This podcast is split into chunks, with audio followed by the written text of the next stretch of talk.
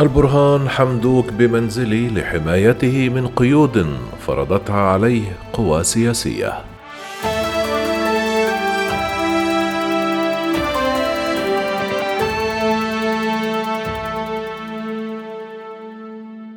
قال قائد الجيش السوداني الفريق أول عبد الفتاح البرهان سنعمل معا من أجل بناء السودان. وأضاف خلال مؤتمر صحفي كان من واجبنا الوقوف مع الشعب السوداني وقال أن القوات المسلحة قدمت كل التنازلات من أجل تحقيق أحلام السودانيين. قال أكدنا رفضنا سيطرة أي جهة أو حزب على السودان والقوى السياسية هي من رفضت إعادة تجربة سوار الذهب وإن عدم الثقة بين الأطراف الانتقالية وقع بعد توقيع اتفاق السلام في جوبا وأضاف دعمت المبادرة الأخيرة لرئيس الحكومة عبد الله حمدوك. أوضح البرهان أن قوى سياسية أرادت الاستفراد بالمشهد في السودان وتم اختطاف مبادرة حمدوك من جانب مجموعة صغيرة وتم إقصاء القوات المسلحة من مبادرة حمدوك الأخيرة ورفضت قوى الحرية والتغيير الاستماع لوجهة نظرنا. قال قائد الجيش السوداني الفريق أول عبد الفتاح برهان أنه كان هناك تحريض وهجوم على القوات المسلحة وأحد وزراء الحكومة كان يدعو للفتنة موضحا أن وزيرا وقياديا في الحرية والتغيير حرض على انقلاب في القوات المسلحة مشيرا إلى أن المحرضين كانوا يسعون للذهاب بالسودان نحو حرب أهلية وتم إفشال مبادرة قدمتها القوات المسلحة لمشاركة جميع القوى السياسية. تابع البرهان ناقشنا مع المبعوث الأمريكي سبل حل الأزمة مع القوى السياسية وناقشت مع حمدوك حتى آخر لحظة موضوع المشاركة السياسية الواسعة وقال استفراد مجموعة للاستحواذ على المرحلة الانتقالية أصبح مهددا لوحدة السودان والجيش قام بمعالجة بعض الأزمات عجزت عنها وأهملتها الحكومة واتخذنا هذا الموقف لإعادة البريق لثورة الشعب السوداني.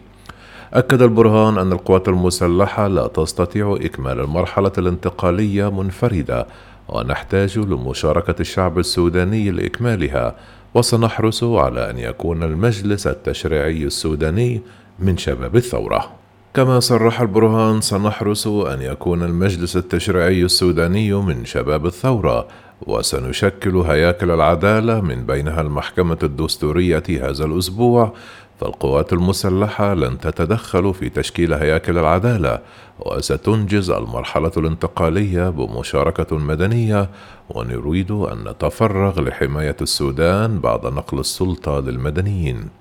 لفت البرهان إلى أن الوثيقة الدستورية لم تلغ ولكن فقط المواد الخاصة بمشاركة المدنيين وسيتم تشكيل مجلس سيادة وحكومة بتمثيل حقيقي يشمل الجميع وسيتم تعيين رئيس جديد للوزراء في السودان وسيتم اختيار وزير من كل ولاية سودانية في الحكومة المقبلة ولجنة إزالة التمكين ضرورية لتفكيك ما مر به السودان خلال ثلاثون عاما. قال حمدوك ضيفي في منزلي وليس معتقلا وسيعود لبيته بعد هدوء الأمور. نتقدم بالشكر لحمدوك على الفترة الماضية كرئيس للحكومة. وأضاف حمدوك في منزلي لحمايته من قيود فرضتها عليه قوى سياسية. نافيا أن يكون حمدوك قد أصدر أي بيان أو تحدث لأي وسيلة إعلامية. وتابع من تم التحفظ عليه يتواجد حاليا في مكان لائق. وقال تعهدنا للمجتمع الدولي أننا سنقوم بحماية عملية الانتقال في السودان وليس المقصود من قانون الطوارئ الحالي تقييد الحريات وخدمة الإنترنت والهاتف تعود تدريجيا وسنلغي قانون الطوارئ بعد إعادة تشكيل مؤسسات الدولة والحكومة المقبلة ستكون حكومة كفاءات لن تشارك فيها قوى سياسية. تابع لا نريد وصاية من أحد ونعرف كيف ندير شؤون السودان. والإدانات متوقعة من كل جهة. تعتقد أننا قمنا بانقلاب ولكن ما جرى ليس انقلابا. في وقت سابق أعلن البرهان عن ستة قرارات جديدة بينها حل النقابات والاتحادات المهنية. وقال التلفزيون السوداني الرسمي في نبأ مقتضب أن البرهان أصدر قرار بحل كافة اللجان التسييرية في كل مؤسسات الدولة وفي النقابات واتحاد المهنيين والاتحاد العام لأصحاب العمل القومي. كان مكتب البرهان قد أعلن عن عقد مؤتمر صحفي بعد ظهر الثلاثاء وذلك غداة إعلانه عدة إجراءات في السودان.